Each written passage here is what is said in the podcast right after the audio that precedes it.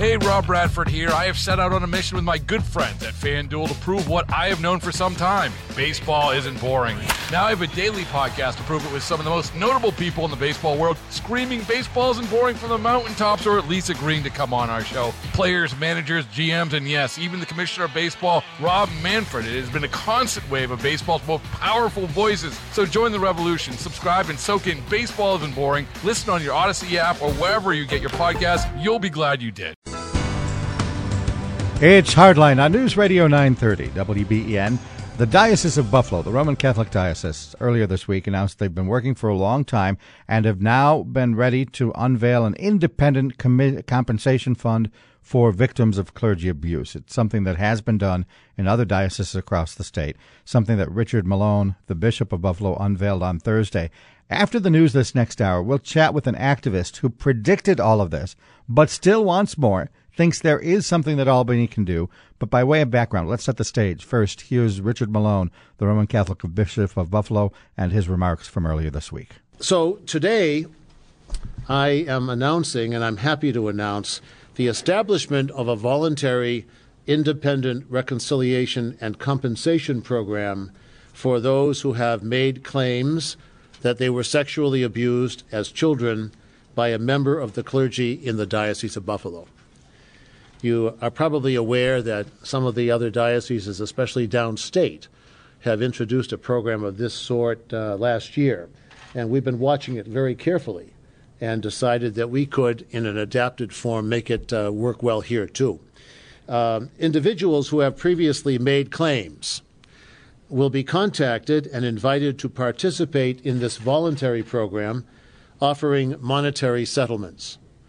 The program will be administered by former New York State Supreme Court Justice Jerome Gorski and former New York State Supreme Court Justice and former surrogate judge Barbara Howe. Justice Gorski is an arbitrator and mediator with National Arbitration and Mediation. Justice Howe is senior counsel to the law firm Woods Oviatt Gilman. They will determine the appropriate compensation to be offered. We're doing this now because I know it's the right thing to do. The victims and our church in Western New York cannot move forward until the pain of the past is properly addressed. Over the past year, as I mentioned, several other dioceses have launched similar programs, and they were well received generally and appreciated by many of those victims as a form of healing. We pray that this monetary compensation, together with our acknowledgement that they were hurt, we know that, we hear it, we believe it, can be a significant step in helping them to heal. If we can help victims to heal, then we as a church can begin to heal from this awful part of our past. We know that the sexual abuse of anybody, and especially of minors, is a crime and it is a grave sin against the law of God. I want to say this to you who are victims. We are so very, very sorry for the pain of the abuse that has happened to you. We're sorry. I'm sorry. And we want to do everything we can going forward reaching out to you who have come to us in the past. This is the purpose of this program. The program is a next step to continue the diocese's ongoing commitment to protect children and help victims. In many cases, the diocese has already provided a pastoral response, counseling, and other assistance as needed to victims. Since 1990, under the leadership of Bishop Edward Head, there's been a written policy to address these issues. Since 2003, there's been mandatory training and a system of background checks for all who regularly interact with young people in our diocese. Under a policy known as Protecting God's Children, every cleric, church employee, and volunteer initially goes through hours of training and then every month they are also required to read additional training materials and answer questions pertaining to new trends in the ways predators are targeting young victims. That's all of that that we pledge ourselves to do is to keep us focused on the ongoing uh, scourge, really, of sexual abuse in society and in the ways it can creep in even into the life of the church.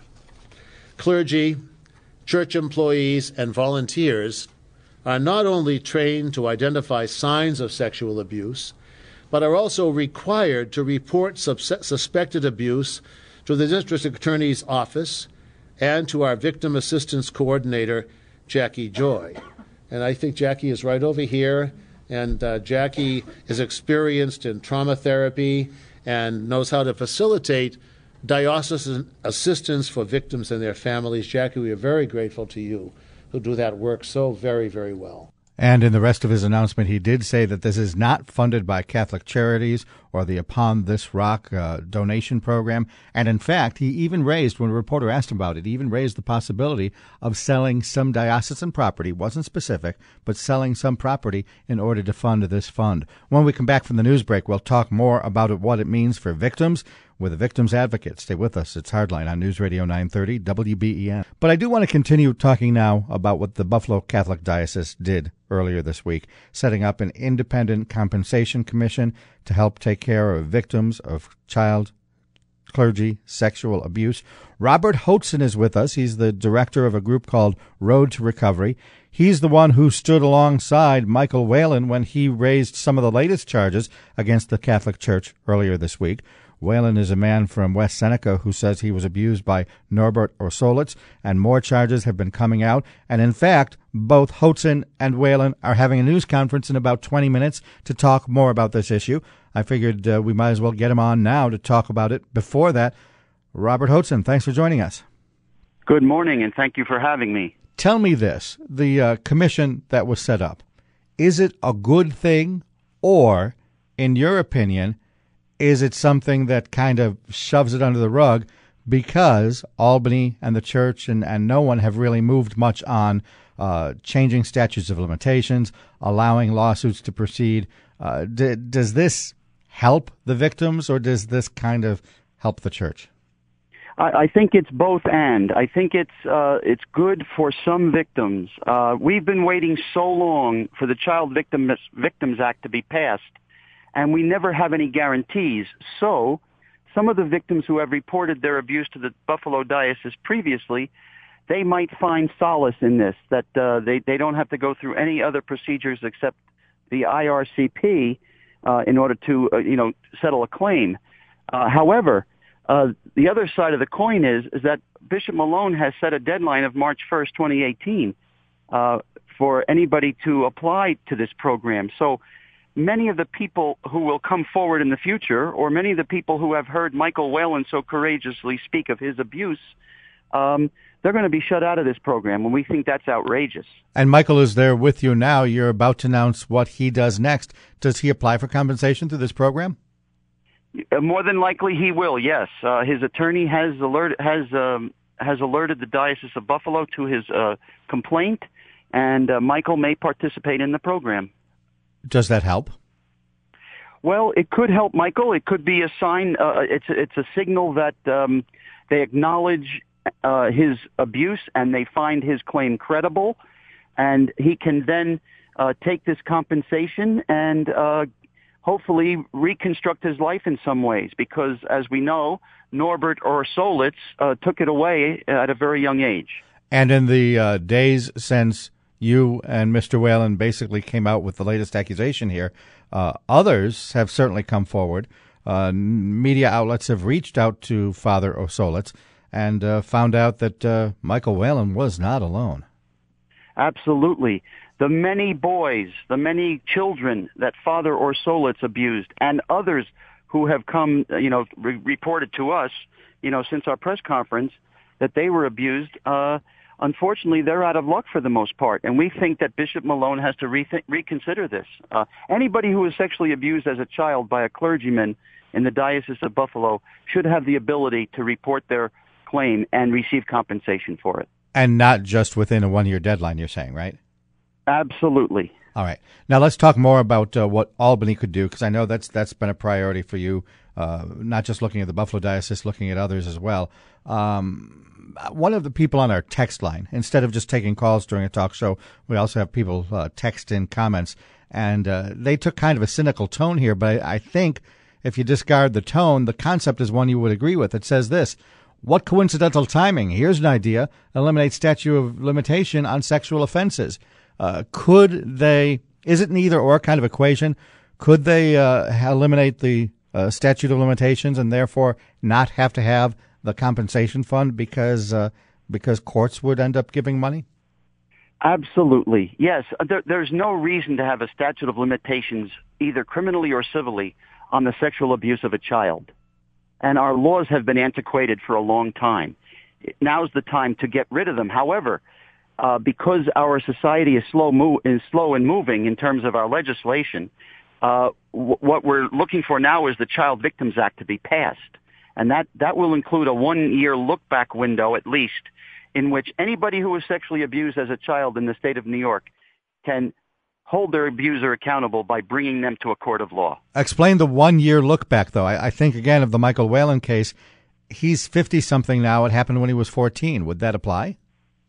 Yes, it would. Oh, well, Michael may be shut out because he's over the age of 50. Okay. Um, if if the current bill goes through, uh, he may not be eligible. So this this program might be the best for him. However, uh, what we're, we're we're saying is that there should be no age limit, but we have to compromise, unfortunately, with uh, you know with with legislation, and uh, there should be no age limit, but we're going to try and get what we can get.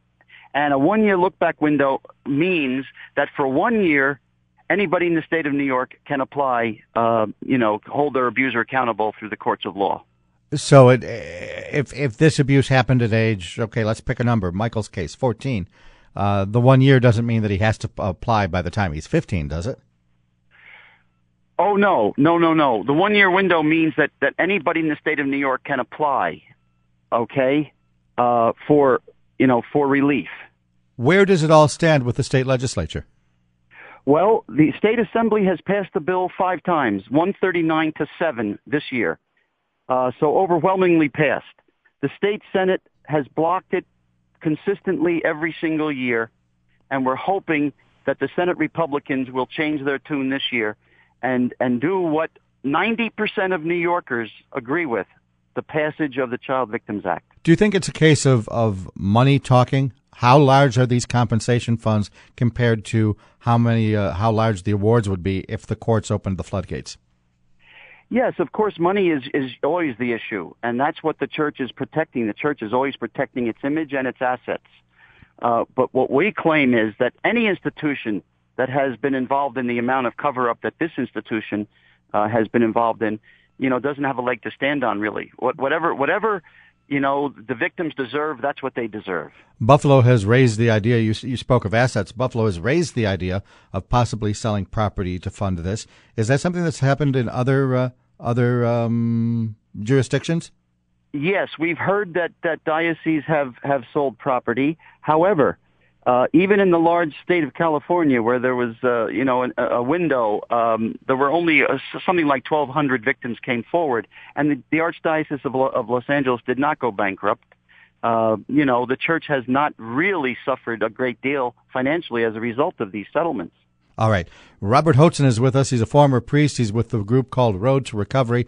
Uh, he's got a news conference coming up in about uh, 15 minutes or so to talk more about the settlement by the uh, Buffalo the settlement fund put forth by the Buffalo Catholic Diocese. He'll be uh, appearing in just a little bit with Michael Whalen. So uh, we thought we'd have him on here to get that out of the way before the news conference. We have enough time in light of that to squeeze in one quick call here. Bruce, go ahead. You're on the air.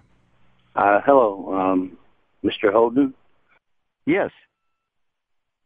I was going to ask a question. Uh, I was uh, I'm an abuse victim. I reported my abuse a long time ago. Uh, but they said there was some statute of limitations, and uh, it's not that I haven't received help it's, uh, or understanding. It's just that I have multifaceted problems in my life to this day. I'm 66 years old, and they've affected my daughter. They've affected my entire life, and I I need to more or less I need to talk to people, somebody, because my therapist I haven't talked to in three years, I haven't been able to find him. Is there still outreach help that I can get? Because it's like we are an advocacy agency, Road to Recovery, and I would be glad to speak to you. Um, if you want to give us a call, can you can you Google our number, or can I give it to you on the air, sir? Is that okay? Uh, how about this? Uh, I will put him as soon as we're done with him on the air. I will put him on hold, and uh, we can pass your number along to him rather than have it out on the air. Uh, Bruce, I'm I'm glad you called. It's a great story that you're sharing. Tell me quickly before we let you go here. Would this fund help you, or would you be more comfortable in the courts? Uh, talk a little bit about your future in light of what the diocese did this week. Uh, well, well, the way this affected me is I, I never really had a normal relationship with a woman. Uh, I've never had one last very long.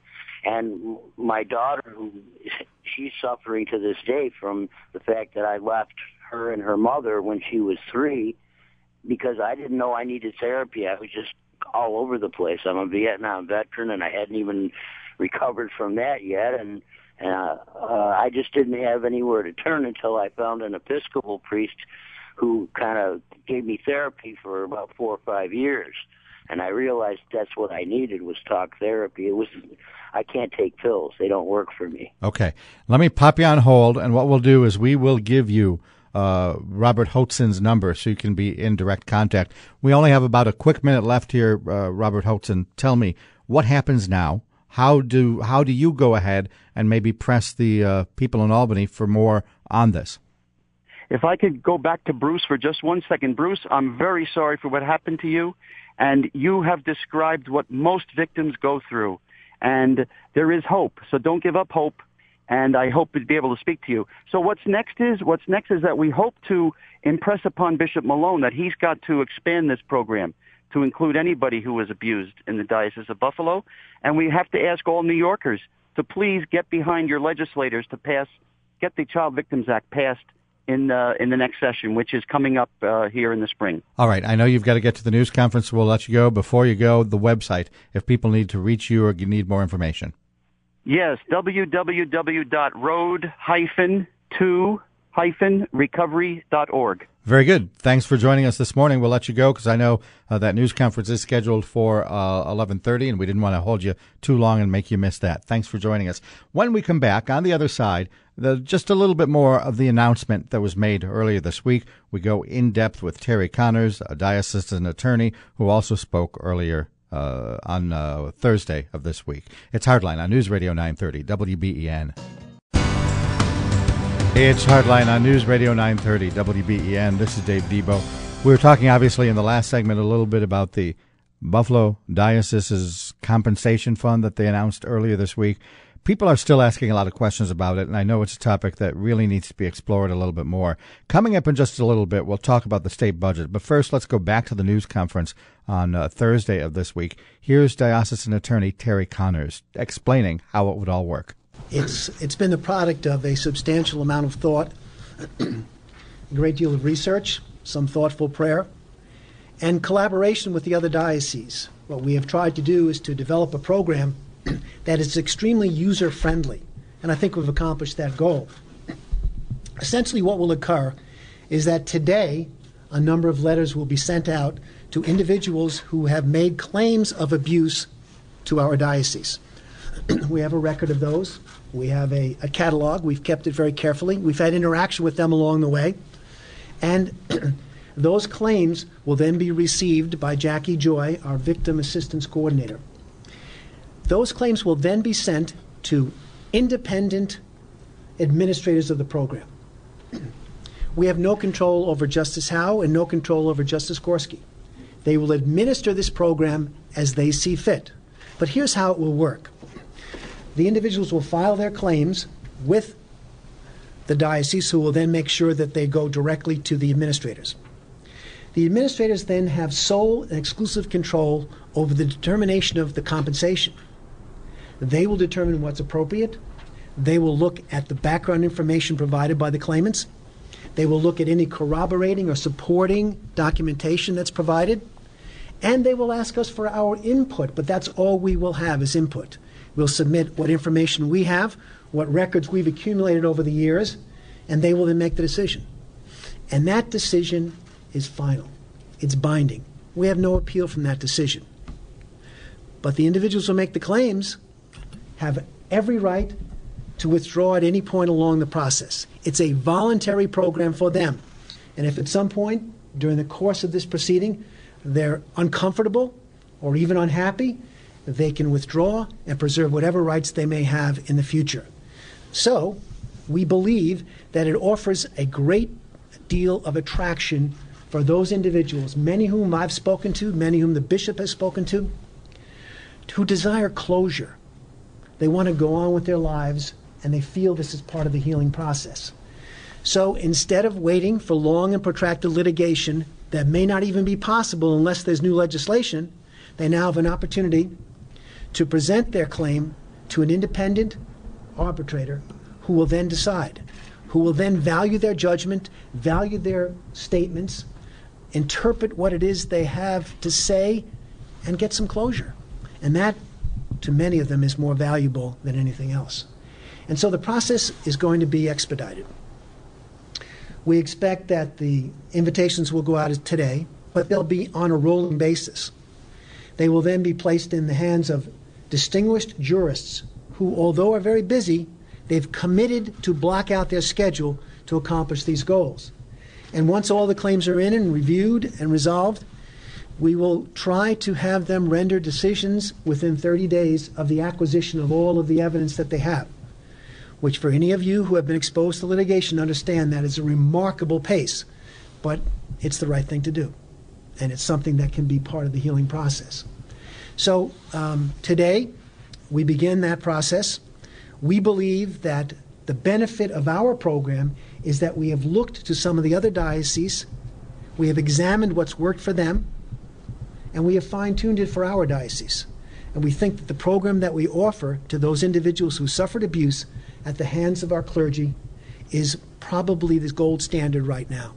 And we're anxious to get that process started. Very good, thank you. Terry, can you say how far back the claims uh, will go that you will entertain? The claims that we entertain, Al, will be from anyone who has already made a claim with the diocese. In other words, we have those on record those individuals who have appeared and been interviewed, who have filed documentation with us, who have been heard by our very active and very competent diocesan review board. But some of those claims go back to 1950 and even earlier, some of them. So it's a long span of time. But we'll take a look at all of them and give them all due consideration. So the advantage for some claimants would be they would not be available of the courts because of statutes of limitations. And this would be like their last chance to get compensation or justice. That's incredibly accurate and very perceptive. They would have no chance, given the current state of the legislation right now. They would not have the opportunity to be hear, heard, would have no closure at all, and would have no viable legal option. Do you have an estimate of how many claims we're talking about? It's impossible to say exactly how many, but in 2005, we said publicly that there were 93 claims against 53 clerics. Obviously, since 2005, the claims have gone up. But they've gone up on a rather small scale. We don't know exactly because the claims aren't all in yet. But here's what we do know. We know that, as Bishop Malone just told you, in 1990, Bishop Head put forward, way ahead of the charter, way ahead of his time, policies and procedures. We believe that that proactive stance on his part resulted in a diminution, a, a lessening of claims. And so we're we're hopeful that they will all be manageable and that the, the amount of claims, the number of claims, will be something that we can handle with our two extremely competent jurists. Approximately how many, though? Can you give us a number approximately? Uh, well, we told you 93 in 2005, right. and it's gone up. It's difficult to pinpoint it, but uh, maybe another 15 or 20 claims as well. So it would be fair to say at least 100. It would be fair to say that that's a good approximation, but Al, it's incapable of an exact calculation because we don't have any of the claims yet. For example, more could come in on the basis of the uh, revelations with respect to Father Orsolits that we don't have. In order to get money for this, will you be selling off more real estate? How will this work? Where is the money coming from? Well, as I mentioned toward, right toward the end, and that we know that's an important question. Um, as I mentioned toward the end, none of it will come from Upon This Rock. That was our big capital campaign or Catholic Charities. It will come from self insurance liability, and investment fund reserves. And if it's necessary, we'll look to some of our diocesan properties um, to put on sale as well. They'll have Is that- is that a possibility? Yes. What properties would you be referring to? Well, we'll have to refer, refer, take a look at them all. We're not, we're not sure at this point. That's Bishop Richard Malone of the Diocese of Buffalo, and before that, Diocesan Attorney Terry Connors. And Assemblyman Ray Walter is with us. He's a Republican from Amherst. Now, but before we get to the budget and before we get to economic development, and there's a lot of things I know you, you want to uh, talk about. Thanks for being here, by the way. Uh, let's pick up on the segment that we had just before this, looking at the Child Victims Act. Right. Um, it's something that is still pending now. Tell me where it stands. Yeah. That, well, thanks, Dave. Thanks for having me on. Um, the um, uh, it is something that's been uh, in the assembly. It's come up uh, and voted on. I, you know, I certainly voted for it. Um, there has to be a compromise uh, along the way in order to get everybody on board, and there is, uh, you know, there's certainly concerns. Uh, about uh, some of the provisions of the bill regarding the look back period. I mean, there's a reason for statute of limitations. Evidence gets old, people's memories get uh, cloudy. Um, but, you know, we are talking about some heinous acts, and we need to make sure that these are opened up for prosecution and uh, that the victims do have an opportunity to get some settlements here. So you're in favor of it? Yes, I've voted for it in the past. Um, they're just, I think we need to compromise on some of the language of the of the bill in order to get it through. Um, we certainly, we should certainly look at opening up the criminal statute of limitations because, uh, you know, the standard of uh, evidence is much higher there for a conviction, um, and I think that's uh, that's a good way to go. And once you have that criminal conviction, automatically, you know, you should uh, you'd be able to proceed civilly. And it would not necessarily, although it's being talked about certainly in the context of clergy abuse, this would not be specific to the clergy. Right, absolutely. I mean, certainly we know it's certainly very high profile cases uh, with the uh, with the church, um, and the thing we have to remember though, this would apply to every municipality in the state, every town, every county, every village, every school district, and um, you know when we start opening that up for uh, litigation. Uh, millions of dollars that are going to be funded by potentially funded by taxpayers in the at the end of the day, uh, we certainly have to take that into consideration as well. And that's the opposition, pretty much. Yeah, I think that's a and I think that's a legitimate concern, especially when we're talking about a civil proceeding where you know it's more likely than not. You know, it's like a fifty-one percent evidentiary standard, uh, and that's that's a little bit more concerning Sure. than on the criminal side, uh, where you know have to convict somebody beyond a reasonable doubt. All right. Baseball is in full swing. NBA playoffs are heating up, and your NFL team is gearing up for training camp. Listen to the latest on the teams you love here on the Odyssey app. The biggest sports radio stations in the country, providing unrivaled local coverage of their teams, all in one place. Exclusive interviews with players, coaches, and team executives, streaming live and always available on demand. Stay in the know with your favorite teams right here on the Odyssey app.